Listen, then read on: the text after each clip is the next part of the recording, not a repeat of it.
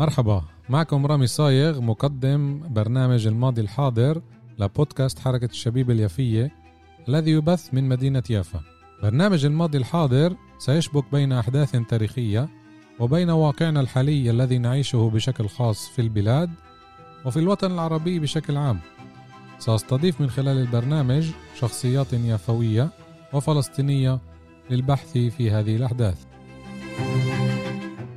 مرحبا للمستمعين معكم رامي صايغ برنامجي الماضي الحاضر حلقة جديدة. حلقتنا اليوم مميزة جدا جدا. رح نحكي عن كتاب مميز. إيه، قبل ما نحكي عن الكتاب أحب أرحب بالأستاذ يوسف عصفور إيه، من مدينة يافا. طبعا أستاذ تاريخ وباحث في التاريخ. أهلا وسهلا فيك أستاذ يوسف. أهلا فيك وبالمستمعين. شكرا لحضورك لبودكاست حركة الشبيب اليافية. إحنا عنا البرنامج طبعا ثابت رح نعمل دايما عن أمورنا التاريخية اللي آه، مشبوكة بالحاضر. هذا هو برنامجنا الماضي الحاضر. واليوم رح نتطرق لكتاب رح نناقش كتاب جديد آه، لم يطبع في فلسطين إنما طبع في دار الفواصل بلبنان وبيحكي عن مدينتنا الحبيبة مدينة يافا. للكاتبة ابنة يافا رشا عادل عبد الرؤوف بركات. اسم الكتاب لم أتذوق برتقال جدي. صدر قبل بضعة أشهر بشكل إلكتروني وكمان ورقي. إحنا أهل فلسطين نقدر نشتريه بشكل آه، إلكتروني. رح ننشر كمان طبعا آه، الرابط للي بحب يشتري الكتاب. طبعا أنا ويوسف من اللي اقتنينا هذا الكتاب وقرأناه وإحنا بنحب نشارككم اليوم فيه بتفاصيله على أساس إنه نسلط الضوء على مدينة يافا وكمان بشكل خاص على عائلة آه، بركات. يعني هم جزء من مدينة يافا. هم كانوا من آه، ملكي أراضي مدينة يافا. للأسف آه، أغلبهم تهجروا بال 48 بقيت عائلة واحدة منهم. وتم تعال نقول تخريب على حياتها وتشويش على حياتها والمطاردة لواحد من أبنائها لحد سنة 62 لما إيه، بالآخر فرضوا عليه كل إيه، الحصار اللي بتتخيلوه واضطر إنه يترك للاردن فكمان مرة رح نحكي طبعا اليوم عن الكتاب المهم هذا والجدا إيه، مؤثر طبعا لأنه بيحكي عن مدينتنا. قبل ما توجه لك أخي يوسف بدي بس هيك من الموقع نفسه من الكتاب أقرأ المقدمة تبعت الكاتبة رشا بركات. إيش كاتبة عن كتابها؟ يشدد كتاب بحثي المتواضع على حقية شعبنا الفلسطيني في أرضه ويفند بعض الأمور التاريخية المبنية على وثائق ودلائل وإثباتات أرشيفية من مراجعنا وكذلك من جدي عبد الرؤوف حيث أننا ننتمي لعائلة من وجهاء فلسطين والتي كان لها وزنها في التاريخ المقاوم للانتداب البريطاني والرافض لسياسة التقسيم والاحتلال للمنطقة. بتقول كمان كذلك حاولت أن أدون في كتاب بحثي لما تذوق برتقال جدي. هي بالفعل لم تتذوق برتقال جدها لأنها ولدت بلبنان منفية عن وطنها. أرشيفا فاضحا بحق كل المتآمرين علينا مع تسليط الضوء على مدينة يافا. ولأن الحق ينطق والأجيال تحكي كلمتها وكما يقول المثل الفلسطيني الشعبي لأن حبل الكذب قصير فلا بد أن نكشف أكاذيب وادعاءات العدو محتل فلسطين بأشكاله كافة في مسألة بيع أراضينا وأننا كشعب فلسطيني متقاعسين وما إلى هناك من إشاعات وأكاذيب لا تمت للضمير الإنساني بصلة ولا لأي عرف من أعراف الأخلاقيات كما وأهدي كتابي لروحي أبي لروحي آسف أبي وجدي في آن رحمة الله عليهما وبركاته. ملاحظة كمان قصيرة أخوها زياد توفى بشهر آه، حزيران آه، بليون آه، بنوجه لهم العزاء لكل العائلة. زياد كان بتواصل مباشر معي قبل أربع سنين لما كتبت تقرير للعرب الجديد عن مشاريع السكن بيافا وزياد شاف دار سيدو الصورة شد سيدو بشارع غزة. ومن وقتها صار في آه، تواصل مباشر بين بعض. للأسف بسبب جائحة الكورونا آه، توفى قبل شهرين ونص. ونوجه كمان مرة عزانا للعيلة. وبنشكر آه، رشا اللي بادرت بهذا المشروع. مشروع يعني مش نقدر نقول آه، ضخم كتير ولا صغير كتير. بالعكس مسلط الضوء على مدينة يافا.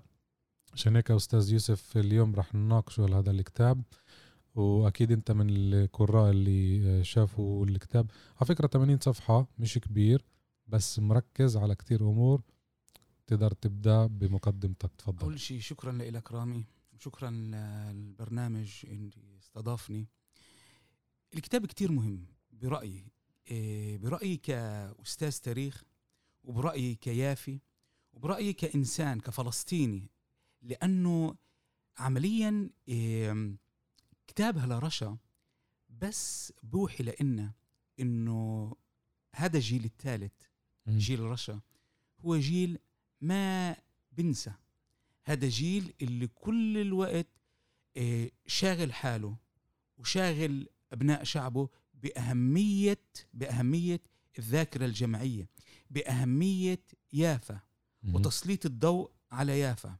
أي نعم الكتاب 80 صفحة ولكن الكتاب فيه قوة اللي بتاخد الإنسان بتاخد القارئ أو القارئة ليافا ومبني في طريقة اللي رح نحكي عنها خلال البرنامج آه، بفصول معينة آه، اللي فيها بس الدلالة إنه قديش الكتاب هذا مهم وقديش هو محبذ إنه يدخل كل بيت في يافا ويدخل كل المدارس العربية في يافا ويدخل كل المدارس العربية في كل البلاد. قديش الإشي هذا مهم؟ صحيح. الإشي الكتاب كمان مهم لأنه إيه، طريقة الصياغة صياغة الكتابة نفسها فيه أو طريقة البحث هي إيه، واحدة من الطرق اللي اللي مثلا بحاول يدرس كل قضية القومية. وبلجأ لواحد من الباحثين المعروفين جدا بقضية آه، القومية أنتوني سميث. بشوف كيف أنه رشا بتحاول من البداية من البداية تقوم بدور المناضلة اللي بتحاول تفرجي يا حبايب مع كل احترامي لإسرائيل وللغرب وللشرق إحنا موجودين هنا. فبتشوف في البداية من البداية ما بتاخدك ل 48 ما بتاخدك لميلاد فكرة القومية ما بتاخدك للتاريخ الحديث بتاخدك لورا لورا لورا ل... ل... لفترات قديمة جدا عبر التاريخ القديم. بتقول لك يافا كانت موجودة إحنا كنا موجودين. وهاي قوة البداية في هذا الكتاب. صحيح. الموقع الجغرافي والتاريخ العريق. نقطة تانية اللي إلها علاقة في في اللي ذكرته أنت في البداية آه، بيت دار آه، بركات في شارع غزة. م. على فكرة آه، المنطقة هاي أنا متذكرها منيح منيح يعني كمان م. كطفل. وحتى بعد التغييرات متذكر البيت نفسه متذكر البير بير المي اللي كان م. موجود قبل البيت بشوي صغيرة. متذكر كيف إنه هو عبارة عن طابقين بالطابق الثاني بتشوف في في ممر وبتشوف آه، بالغرف آه، السقف كان خشب وفي آيات من القرآن الكريم ومش بس هيك. أنا بال 2004 كنت في هذا البيت كنت بزيارة في هذا البيت ولليوم سلك التليفون من ما قبل ال 48 لساته موجود كان على الحيط. سلك التليفون. لا موجود بالضبط. وبس عشان تعرف إنه إيه دار بركات وهناك كانت بيارة دار بركات مش بس بنوا اقتصاد البلد هاي يعني مش بس تجارة البرتقال وزراعة البرتقال العيلة هاي وفرت وفرت أماكن عمل لا مزارع للي بقطف برتقال للي بغلف البرتقال وللناس اللي كانوا يبنوا صناديق الخشب للبرتقال. فشوف إيه إيه قديش اقتصاد يافا كان قوي بسبب وجود عائلات مثل عائلة بركات. تمام على فكرة إنه آه، جدها عبد الرؤوف هو من مؤسسي مشروع الإسعاف بيافا. مشروع يعني ضخم كتير. للأسف مش كتير مذكور بالمصادر الفلسطينية وهذا كتير آه، آه، بخلينا نفتح كتير أسئلة. مثلا بيافا الجميلة لما قعدت أفحص آه، تفاصيل معينة ذاكرينه بسطر. يعني إنه كان في مشروع الإسعاف.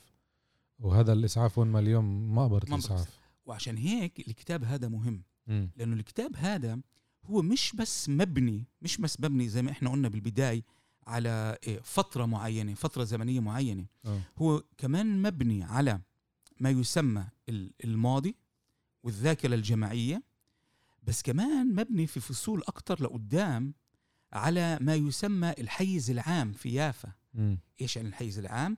وكمان واضح جدا أنه هي متأثر كتير بجامعة كارديف أو الجامعات البريطانية اللي اللي كتير خصصوا بفترة معينة للحيز العام. يعني تقسيم البلد حوار البلد نقاط كتير مهمة في البلد. وهذا الإشي كتير كتير مهم لأنه لو إحنا بنحاول نقارن كتب لمؤرخين حتى من أبناء يافا كلهم بيحكوا الأشياء بشكل عام بياخذوا التفاصيل معينة وأغلبهم بياخذوا الذاكرة الشخصية. بكتاب رشا آه، آه، في عندك. كمان كمان مصادر أولية جدها الوالد الذاكرة هاي وكمان من الأرشيف زي ما أنت قرأت في البداية. ففي عنا هنا دمج بين الأشياءين. بين اللي هي المدرسة الأوروبية المدرسة البريطانية اللي م. بتيجي بتقول لك فرجيني مصادرك. واجت رشا وفرجت المصادر هاي. وهذا كتير كتير مهم حتى في الحيز الأكاديمي. عشان تقدر تثبت لغيرك. آه بيجي بيقول لك طلع يعني حتى لو إنه بنشارك أو بنشوف إحنا كتير بشبكات التواصل الاجتماعي دائما آه، ناس من الحركة الصهيونية بيحاولوا يقول لك ما كان في شيء اسمه فلسطين. تيجي رشا في هالكتاب هذا وبتحكي فيه إنه موجود وفي دلائل ومش بس قصص. أكيد. على فكرة كمان هم عندهم الأرشيف وهم بيكشفوا فضايحهم يعني هذا الإشي موجود ومعروف. حتى لو كشفوا زي ما أنت قلت خمسة بالمية. بالكتاب كتير مفند زي ما هي كاتبة الجزء الأول يافا الموقع الجغرافي والتاريخ العريق. طبعا هذا لكل واحد لازم يكون فيها الخلفية زي ما انت قلت يافا ما قبل النكبة. يافا من أقدم المدن بالشرق كله طبعا. إيه هذا برضه جابت سيرته. يعني ما بدتش بالتاريخ الحديث. صح. بدت ما قبل الميلاد. وطبعا مشيت كل الفترات التاريخية هاي. الجزء الثاني هو الأكثر إيه اللب الكتاب. برتقال يافا وتفنيدات جغرافية تاريخية اقتصادية وثقافية. ربطة البرتقال اللي هو حديث نسبة يعني اجى بالقرن ال 19 في بيقولوا يمكن اجى شوي قبل. ربطة التجارة هذه اللي جدها كمان هذا كان واحد من التجار الكبار بالمواضيع الجغرافية التاريخية الاقتصادية والثقافية. كيف عكست هذا الإشي؟ حسب رأيك؟ عكسته بت... على فكرة عكسته ب... بطريقة كتابتها بطريقة كتير حلوة. إنه ربطت الشجرة بالأرض. أوه. يعني كل قضية آه، تقسيم وأبار المي. أماكن المياه. فالنقطة هاي كتير كتير مهمة. ليش؟ أول شيء دائما دائما لما بنحكي عن حضارات دائما بيحكوا إنه الحضارات كانت في مناطق اللي فيها مي. صحيح. هاي النقطة الأولى. النقطة الثانية حاولت رشا تفرجينا إنه إيه تهزم أو تكسر المقولة الصهيونية إنه أرض بلا شعب لشعب بلا أرض. نقطة ثالثة ونقطة كتير مهمة إنه كان هنا صحراء وبفضل الحركة الصهيونية انقلبت إلى إلى فردوس. فعمليا التقسيم إيه، أبار المي إيه، العلاقة بين المي والشجر إيه، الأسوار اللي انبنت التفاصيل كيف آه، آه، عبر عصور مش مش بس ما تمركزت بس بفترة زمنية معينة. يعني أخذت كل القرن التاسع عشر وبداية القرن العشرين وسردت لك إياه. ومش بس سردت لك إياه أدتك أدتك معلومات اللي اللي أنا بشك كثير ناس من يافا مش عارفينها. صح. اليوم الحس يعني مثلا على سبيل المثال أنت ذكرت الإسعاف. مم.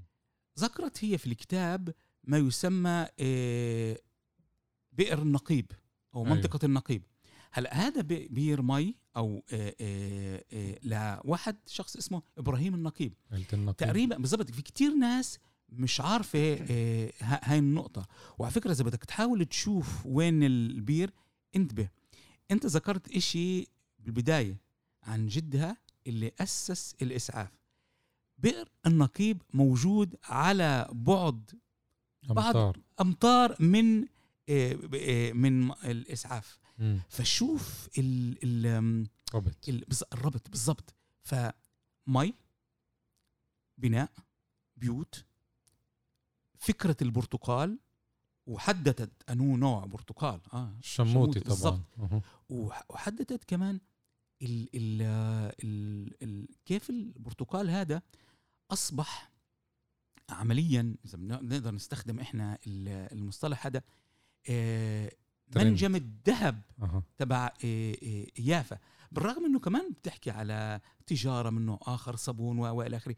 ولكن البرتقال في هذيك الفترة هو اللي كان إيه أساسي. أساسي. ومش بس هيك ربطته كمان ربطت يافا بفلسطين. ربطت يافا في القدس. ربطت يافا في القدس في الطريق إلى القدس. ربطت يافا والقدس مع الحجاج اللي بيجوا.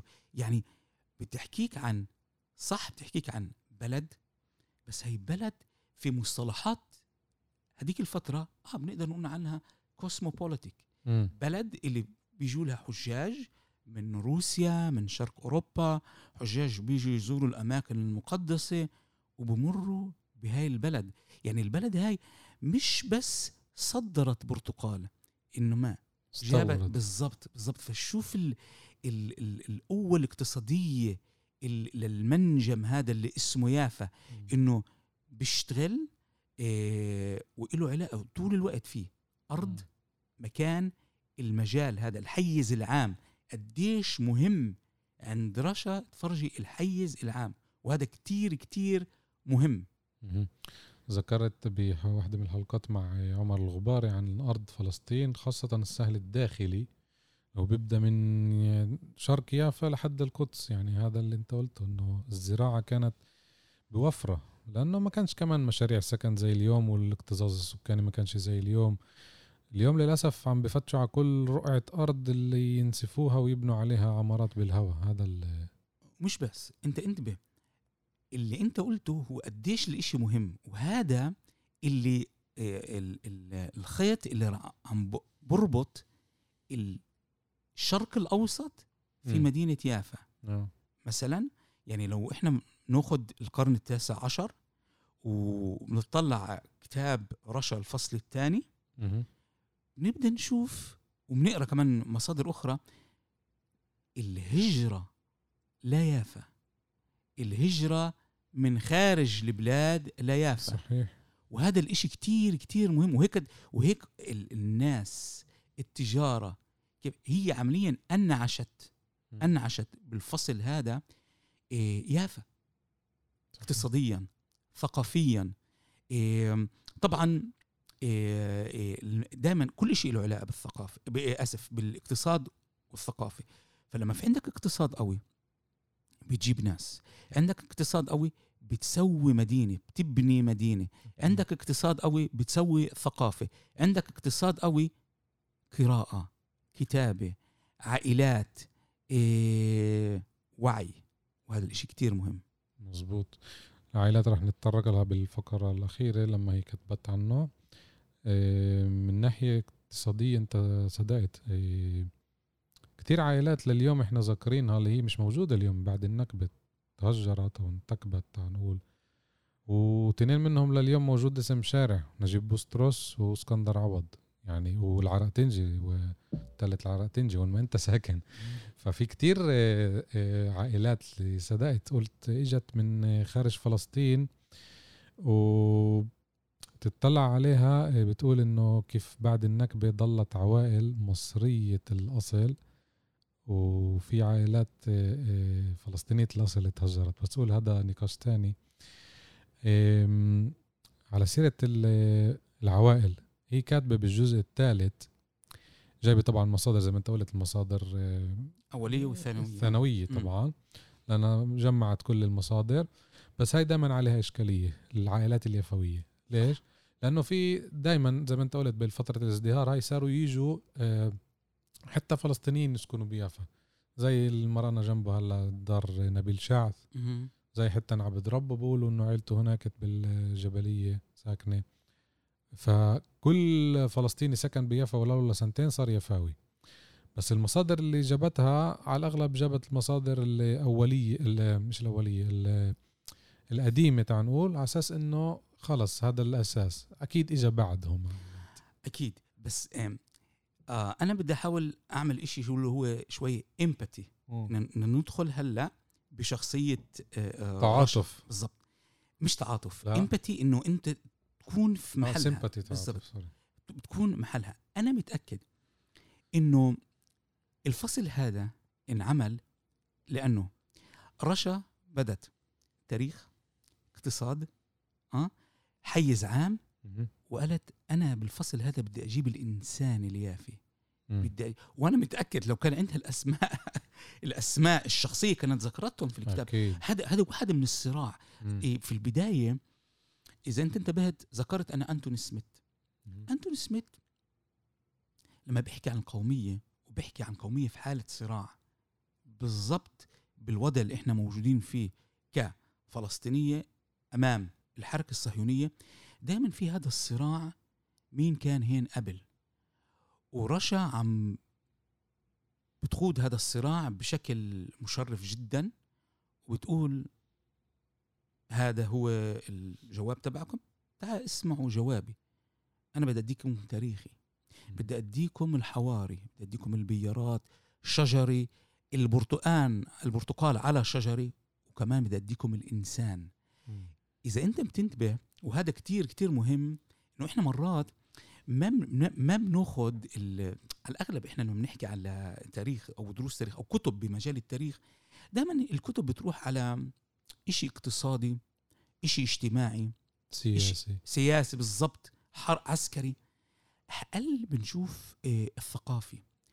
هلا قوة الحركة الصهيونية على فكرة هو إذا أنا وياك هلأ نزلنا في الشارع بنشوف ملان أرماط بأسامي بأسامي. وهذا الإشي تقريبا إحنا بنلاقيهوش في آه، في الكتب الفلسطينية. وهذا آه، آه، وهي عبقرية رشا هين إنه رشا مش بس آه، خاضت ال- ال- ال- المعركة تبعتها بأرض وبيارات. لا أنا بدي أديكم الأسماء. بدي أجيب لكم الأسماء شتون العائلات. وهذا الإشي كتير مهم. وعمليا هذا إنه هي ما ذكرتش كل الأسماء. أنا متأكد عشان هيك بقول لك نعمل امباتي إنه مم. عشان تعرفوا إنه في كمان. كمان بالضبط. في كمان وبكفيش 80 صفحة. مم. بس أنا بديش إنه كتابي يكون 180 صفحة. مم. ف... فهي هي هي خطوة عبقرية منها. صحيح. بعدين إحنا دائما نحكي على عدد سكان يافا في مصادر بتقول 78 ألف في مصادر بتقول 90 ألف. في اللي بيقولوا 120 ألف بس أنا بفكر لما بقولوا 120 ألف مع الكره أكيد. أكيد 100% لأنه هلأ ضل بس يا 78 ألف يا 90 ألف ف بتختلف فهذا اللي حكيته قبل إنه الهجرة الداخلية ضلت لل 47 وفي كمان إشي كتير حلو أنت ذكرته. أنت ذكرت آه، مصطلح جميل جدا. قلت سكنت فيها فبتصير يفاوي آه طبعا. هذا لليوم على فكرة ال- وهذا وهذا الإشي كتير حلو. وعلى فكرة مش زمان مش زمان. خلصت أقرأ كتاب مزبوط ملوش دخل في في يافا بس له دخل في في ثقافتنا آه، كتاب لبسام أبو شريف. آه، بيحكي فيه ذكريات بيروت على الرغم انه هو من مواليد بيروتي. القدس آه. وعاء ولد في في في عمان أو في الأردن بس هو حس عشق عنده عشق لبيروت عنده عشق ففي كتير ناس زي ما الفلسطيني عشق بيروت. ففي كتير ناس من قلب فلسطين عشقوا ولساتهم بيعشقوا وراح يعشقوا مدينة يافا. صحيح وهذا بنشوفه على فكرة اليوم بالفيسبوك وصفحات يافا إنه. كيف كتير من الفلسطينيين بفوتوا على الصفحة وبعقبوا بقولوا أنا من يافا ويا ريت نرجع يافا وبتلاقي يمكن أصله مش يافاوي أو يمكن جدة بس عاش أسبوعين بيافا. لأنه يافا زي ما حكيت أنت على الاقتصاد استقطبت كتير عمال مش بس مم. موظفين.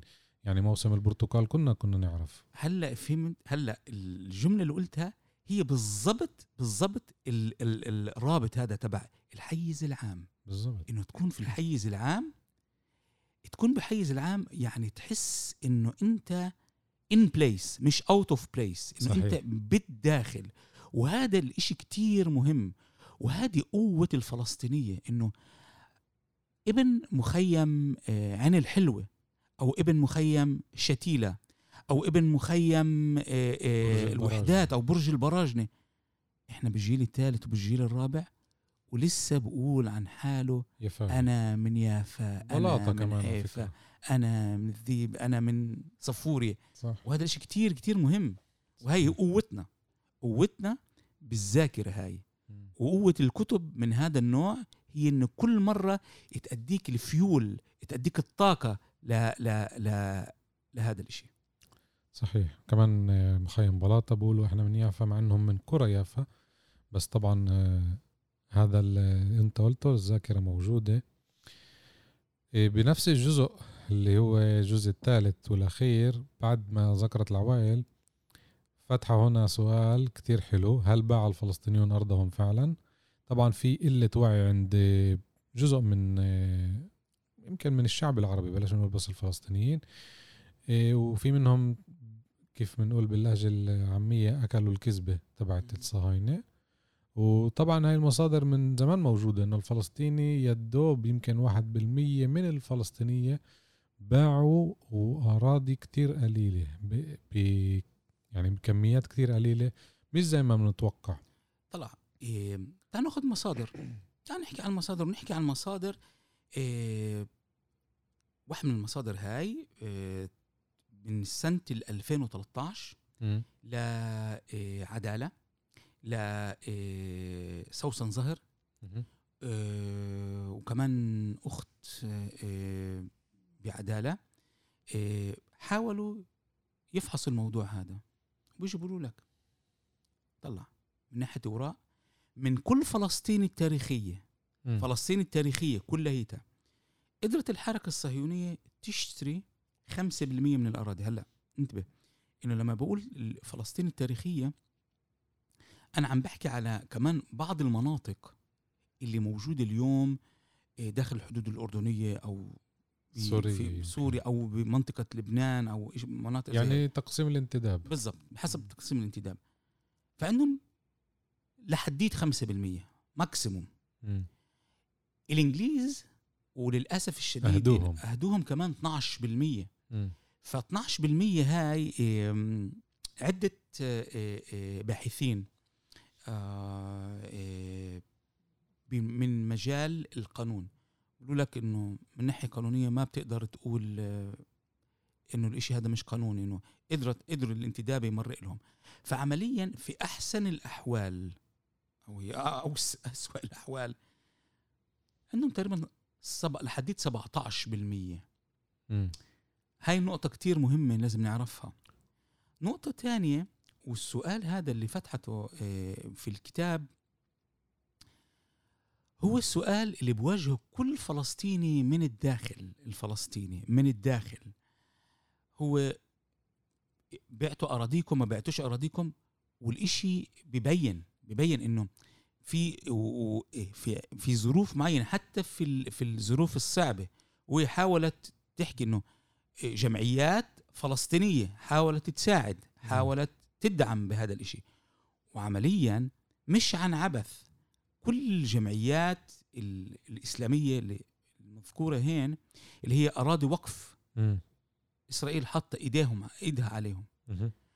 ف وإذا أنت بتعمل بحث عن جد بالأرشيف الإسرائيلي وبعت لك أنا من الأرشيف الإسرائيلي عن البيارات ده بتشوف إنه نسبة الناس اللي اللي في كل فلسطين اللي اضطرت تبيع أو ب... هم يعني قلال جدا جدا جدا. يعني لا بتشوف ملاكين عرب باعوا. يعني تقريبا إيه إيه إيه ملكين البيارات ما باعوا. إيه كله مصادرة. دليل آخر انتبه. الكرة الكرة اللي محتها إسرائيل. زراعية. بالضبط كره زراعية ومش بس هيك شوف إيش حولتها حولتها ما يسمى كاكال اللي هي الكيرن كيامت اللي هي ممنوع تنباع إلا ليهود. مم. طب إذا عن جد عن جد يا إسرائيل يا حركة صهيونية العرب باعوا. كيف كيف- يعني على مين جايين تكذبوا. بس أنت قلت كمان أنت جاوبت إنه الإشي هذا مشي. و و و وأنا من عبر المنبر هذا بنادي ناس إيه، إيه، باحثين في التاريخ إنه آه تعالوا ابحثوا على ال- على شو صار بهاي الفترة. ليش طلعت وصمة العار هاي؟ كيف طلعت؟ مين طلعها؟ هذا الشيء كتير مهم. تنساش إنه ب- إيه بعد قرار التقسيم أو بعد وبعده كمان مم. بعد الهدنة الأولى والهدنة الثانية إسرائيل حاولت قد ما تقدر تسيطر على أراضي وفعلا ونجحت. نجحت للأسف يعني كل ال... كل الأراضي اللي اللي تم آه، احتلالها أو آه، طرد سكانها آه، بسنة 48 مثلا في كتاب آه، بروفيسور عادل مناع مم. نكبة حيفا والجليل موجودة بتشوف كيف إنه بيجيب لك إثباتات آه. بيجيب لك بيجيب لك إثباتات إسرائيلية أكيد مش إثباتات آه، واحد عربي حكى إنه إنه إحنا هاي أرضنا. سيطرنا على أرض بتشوف كيف بيجوا باخذوا وبيسووا تطهير عرقي بيسووا تطهير عرقي في شعب بقتلوا ناس في الحولة والمجازر اللي كنا متعودين نسمع عنها هي صفر. صفر مقابل ال- المجازر اللي ذكرها إيه، إيه، بروفيسور عادل مناع في كتابه. طبعا هو بس حكى بس عن منطقة الشمال. أكيد. جليل. فطبعا طبعا في يافا وفي غير المحلات ال- الوضع شبيه إذا مش إذا مش أكثر بدليل إنه لليوم في الجليل في 51% من السكان هم فلسطينية. مم. إيه وهذا الإشي كتير حلو إنه رشا في في في سؤالها هذا وبجوابها لهذا السؤال وبالدفاع المميت لإلها إنه ولا واحد باع ولا واحد باع. بتأدي الجواب هذا. وذاكر أنت قبل كم دقيقة لما جيت وذكرت كيف ب 1962 بيحاولوا يخنقوا قد ما بيقدروا قد ما أصحاب بيقدر الأملاك بالضبط بالضبط. البيئية. هذا كمان دليل. فطول ما فيش في تواصل بين فلسطينية في اللي ضلهم تحت ال- الاحتلال الإسرائيلي لفلسطينيه أو لعرب فدائما السؤال هذا غامض لأنه على مدار سنوات عديدة تعال نشوف الأنظمة اللي كانت موجودة غاد. هدول جواسيس هدول ابنوا بالهوية ما ما مش عارفين فرضوها. بالضبط. هذا هذا أنا بت- بتهيألي كمان حنكة منها إنه تعال برهنكم يا يا عرب. إنه الفلسطينيين ما باعوا أراضيهم. تعال برهنكم يا عرب إنه الناس اللي اللي إيه، ضلهم ف- بفلسطين أو تم تهجيرهم بالقوة من فلسطين لسه بيحلموا مم. بالعودة. ناس بيحلموا بالعودة عن طريق مفتاح وناس بيحلموا بالعودة عن طريق إنه يأكلوا برتقالة من بياره سيدهم هذه المصادر طبعا موجودة زي ما أنت قلت وأنا قبل يمكن عشر سنين قرأت بالصدفة يعني بالإنترنت. مش موقع كتبت هيك كلمة بحث معينة طلع لي هذه التفاصيل. طلع هي جابتها طبعا. مليون سبعمية وخمسين ألف دونم هم إجمال الأراضي اللي تسربت لليهود. كيف؟ 650 ألف استولى عليها اليهود في عهد الحكومة العثمانية. يعني من وقت العثمانيين أخذوا 650 ألف دونم بحجة انعاش الزراعة وإنشاء مدارس زراعية وإحنا بنعرف هنا بيافا عنا شرق يافا إيه، مكفي إسرائيل نيتر. 1882 مم، ناتر أو مكفي إسرائيل بس الاسئله ناتر على اسم الشخص ناتر هذه جزء من هالمشاريع اللي عملوها بفلسطين. 300 ألف دونم منحتها زي ما قلت أنت حكومة الانتداب لليهود دون مقابل يعني هيك هدية. 300 ألف دونم. 200 ألف دونم منحتها حكومة الانتداب البريطانية لليهود لقاء أجرة اسمية. يعني هاي كمان شبه ببلاش. هاي نص مليون دونم. صح. صح. آخر إشي 600 ألف دونم اشتراها اليهود بس مش من فلسطينيين. من اللبنانيين والسوريين اللي كانوا بشكل طبيعي ساكنين بفلسطين لأنها جزء من الدولة العثمانية زي مرج بن عامر آه. ووادي الحوارث الحولة آه. وغيرها. وعندنا بيافا زي ما هلا الفولة. حكينا. اللي هي عفوله آه. الفولة يمكن آه، هون مش مذكورة العفو. ما الفولة هي انب- موجوده موجودة ب ب آه عامر. انبنت على اسمه- العف آه. مزبوط وبيافا في مثلا أملاك هلا حكينا عنهم دار سورسوك يعني صح. مش بس آه، آه، أراضي كمان آه، عمارات فهذا برضه ذكره وكتير منيح اللي ذكره بس مصدر هيك بسيط إنه هدول هم اللي انباعوا مش أكتر من هيك بالفقرة الأخيرة تبعت الكتاب طبعا في الخاتمة وبعد الخاتمة طبعا جايبة للمشاهد للقراء. طبعا في المراجع جايبة الصور الحلوة. طبعا اليوم الصور موجودة على الإنترنت وكتير بيعملوها وبنشروها. أنا عملت فقرات بالسرايا مسرح السرايا سجلتها على اليوتيوب. خمس أجزاء عشان يشوفوا الناس الصور. الإشي الحلو هون الشهادات بالكتاب شهادات تسجيل لجدها مهم. ولإخوة جدها. ممتاز. وهذا اللي انت برضو حكيتني عنه ما بعد النكبة. هذا آخر إشي بدنا نحكيه. حسن سل... إيه حسن سلامة حسن إيه إيه بركات أخوها. اثنين مناضلين. آه أكيد أكيد. أخو عبد الرؤوف هو بقي بيافا. طبعا إحنا بنعرف إنه في ناس حاولت تبقى وفي ناس حاولت تبقى بس ما قدرتش. كل الاحتمالات كانت. حسن شاء القدر وضله بيافا. لما ضله بيافا ضله يناضل. زيه زي باقي أصحاب الأملاك أو تعال نقول أصحاب البيارات بشكل خاص بس ما كانوش كتير آه، عددهم ما كانش كتير. يعني هذا يمكن لازمه بحث. أكم من صاحب بيارة ضل بيافا أو بأراضيه. إيه، من التواصل معها لرشا إيه، عرفت إنه وطبعا مع أهل يافا كمان قعدوا يحكوا لنا إنه قدر بركات ضلهم مش كلهم تهجروا. بس إنه هذا حسن تم خنقه بكل معنى الكلمة يعني مش بالجسدي بس إنه ال ال كيف بيقولوها إيه، تسكير كل الطرق عليه. صح. على أساس إنه يا عمي خلص فيش عندك مهرب غير إنه تبيعنا الأرض. طبعا لما بنقول بيعنا الأرض مش إنه من بنتهمه لحسن بالعكس. نعم. بالعكس بنحط الإصبع على الوجع بنقول شوفوا إيش صار.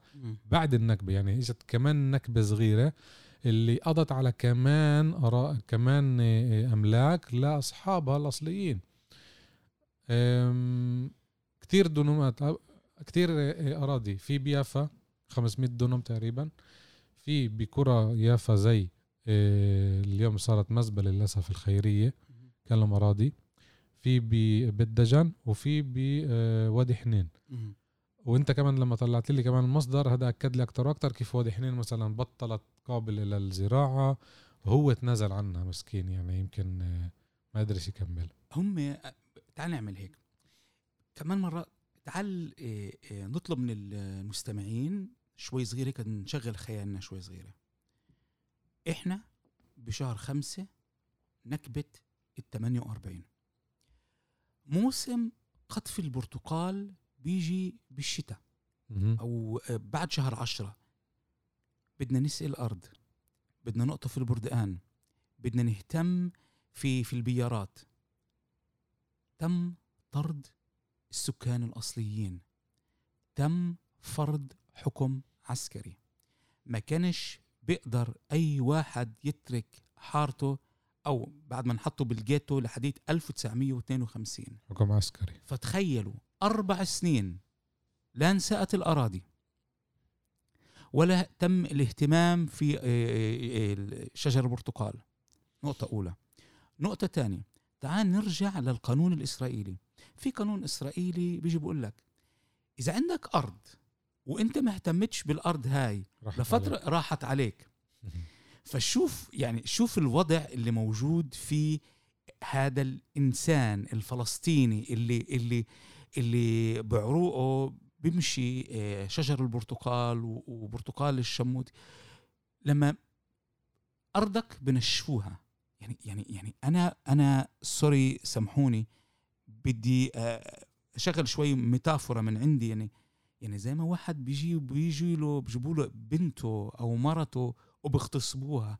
ف ف ف شو إيش الجنون؟ فأنا أنا يعني كل تقدير واحترام لهدول الناس اللي اللي اللي, شافوا. وعشان هيك لما طلعوا حاولوا يطلعوا على محلات بعيدة كتير. مش قريبة بيافا على لندن مثلا أو محلات البعيدة اللي بديش أشوف مش بد- مش إنه بديش أشوف شجرة البرتقال لأنه البرتقال هو هو ال- الحياة روحه. تبعتي بس. أخذوا لي الروح. لي يعني يعني إيه إيه سلبوا الأرض سلبوا الشجر والتاريخ واخذوا له قلبه. كيانه. بالضبط بالضبط ف إيه لما بتشوف هاي الأشياء ف فهاي الأشياء اللي اللي كل المصادرات اليوم على فكرة موجودة بس تحت مسمى آخر يعني. يعني مثلا إذا بناخذ إحنا إيه، غور الأردن على سبيل المثال إذا فل... يافا كانت برتقال غور الأردن نقول مثلا إيه، تمر وإلى آخره بيجي بحطوا لك block هيك مكتوب عليه منطقة عسكرية أو منطقة مغلقة. اطلاق نار و- وبعد سنتين ثلاثة بيسووا مستوطنة. مزبوط وهذا اللي صار. الخيرية كل الرونز وكل الهدم والركام غطوها عشان ما يبينش البيارات اللي فيها. بوادي حنين قلبوها لنستيونا. بيت بيت دجن. بيت دجون وما تنساش إنه لليوم ببيت دجون في لليوم في شجر برتقال مم. وإذا وفي كمان أراضي اللي هي بتقدر بعرفش إذا أنت متذكر لما انت طالع على طريق المطار في اللد مم. وبتمرق بالشارع هذا في مرحلة بتشوف البيارات كان مرة أكتر بيارات مم. كان مرة أكتر شجر برتقال فهذا الشجر اللي هو كنزه اللي هو يعني حياته يشوفهم من غير برتقال واللي أوسخ من هيك واللي أصعب من هيك اللي لما عادوا واهتموا في في البرتقال هذا ولليوم لسه بسموه جاف جافا oranges مم. شفت هذيك المرة بالإنترنت فحصت عندهم الجمعية ال- آه، الحمضيات الإسرائيلية لليوم هاي اللزة تبعتهم على. فكرة جربوا أسامي تانية ما زبطتش ما زبطتش بس. جافا جافا و بالرغم من هاي الأشياء يعني قديش الإشي بحزن وقديش بس آه، صار إنه بدي أدخل قصة هيك شخصية خاصة. في مرة كنت في اسكتلندا ودخلت على دكان هيك أشتري إشي. آه، رطب وإشي حلو. فجأة بلاقي في إشي اسمه جافا كوكيز. أها بتلاقي صحيح. إنه برتقال. صحيح. مزبوط. فبتقول يا الله قديش بتقدرش تمحي تاريخ. صحيح. تقدرش تمحي تاريخ. يعني جففوا لدار بركات البيارات. أخذوا لهم أراضيهم. بس لسه الإشي موجود. صحيح. جزء مش بهيئة برتقال. بس بهيئة كتاب. وعشان هيك أنا بت يعني بطلب يعني زي ما إحنا بنتعلم دار نوري في يافا ونادر زار رباب بصف أول وبصف تاني رباب زارت نادر. تعالوا دخل هذا الكتاب لقلب مدارسنا. تعالوا تعالوا نهديه نشتريه ونهديه. الكتاب بكلفش كتير مصاري. يعني سامحيني رشا إذا انت سمحا سمعاني مش مش من استهتار لا سمح الله بس لأنه الكتاب هذا كل هالقد مهم وكل هالقد مهم يوصل لكل فلسطيني ولكل يفاوي بشكل خاص. صحيح. هلا أنت ذكرتني بموضوع لوجستي طبعا زي ما قلت بالمقدمة الكتاب بدار الفواصل بلبنان. أكيد بنعرف إنه إيه، مش مستحيل بس إنه صعب جدا. إيه، كمان ل... لاسباب ب- ب- بيروقراطية يعني طريق البريد وطريق أمور تانية كتير صعب إيه، بحاول الواحد يلاقي طرق التفافية للأسف لأنه كمان في قانون اللي بيمنع مرات تجيب كتب مع إنه مظبوط. في مرات هلأ مثلا جمعية الثقافة العربية عاملة معرض كتب بحيفا وراح تعمل بيافا بشهر 11 رح يجيبوا كتب عربية شيء طبيعي فبدنا نحاول نشوف آه، طريقه آه، معينة كيف نقدر نجيب هذا الكتاب. بس زي ما قلت بالمقدمة حاليا في عندنا النسخة الإلكترونية. للي بيحب الإلكتروني ومش كتير مش كتير آه، صعب إنه الواحد بس يفوت على الموقع يسجل يعمل حساب لإله وطريق بطاقة الاعتماد الكريدت كارد بقدر يشتري الكتاب ويتصفحه كل مرة يفوتوا من جديد.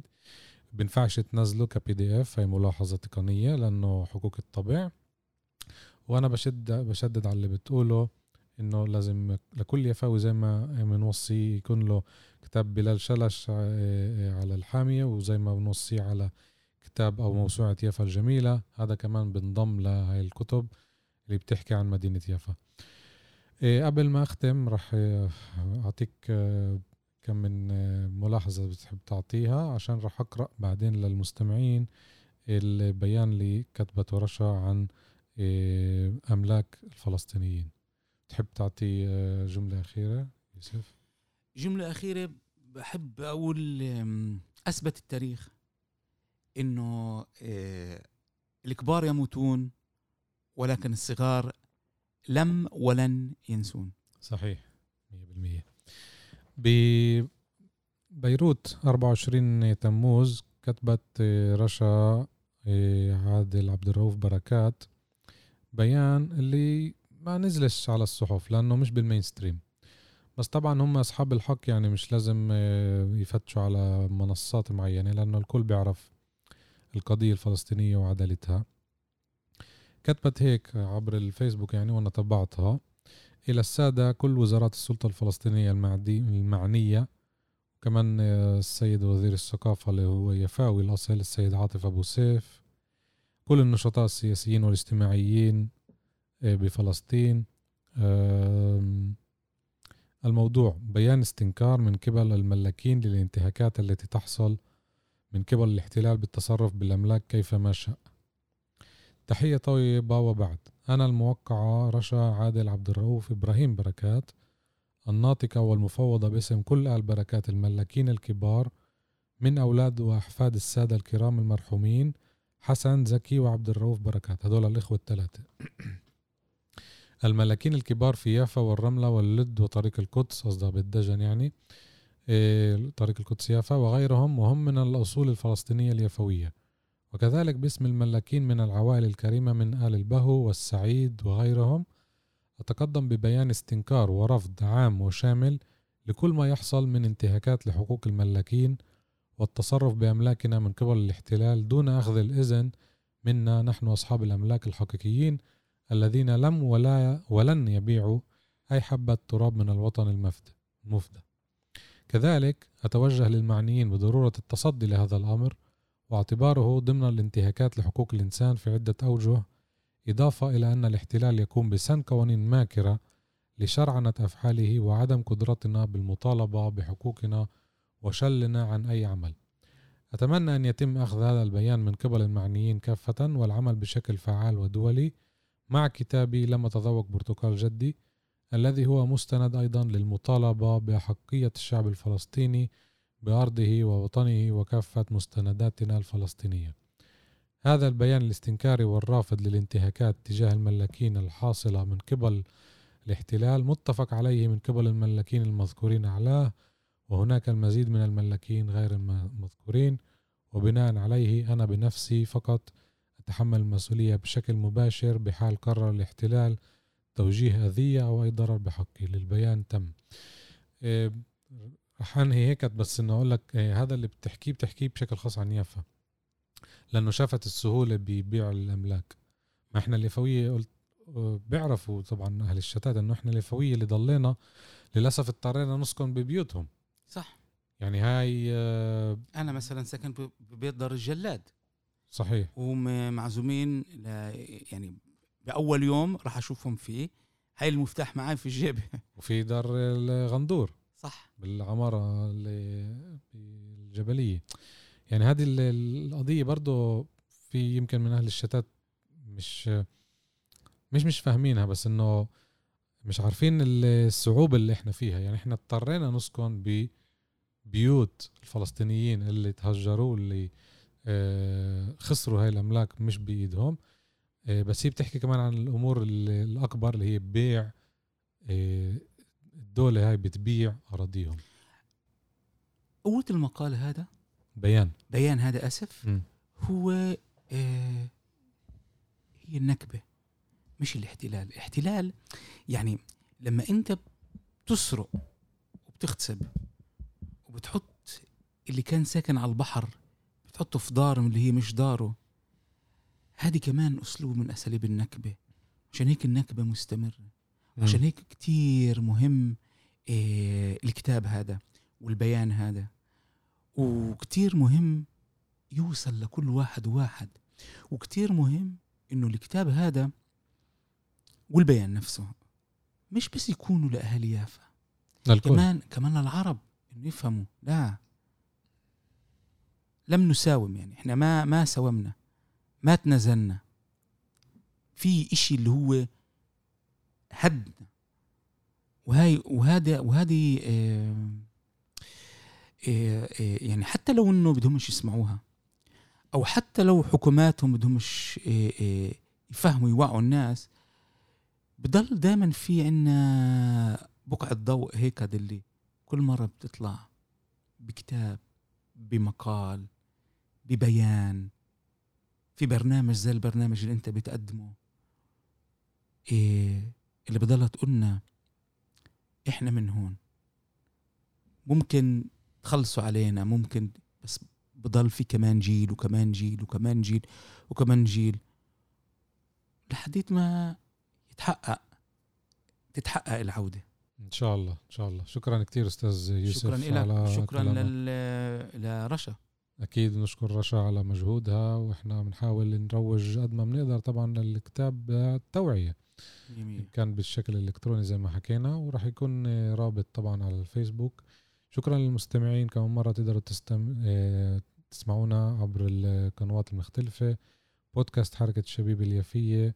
عندنا صفحة بالفيسبوك آه، طبعا عندنا تطبيقات بودبين Spotify Google Apple آه، رح نلتقي الحلقة القادمة. الله معكم.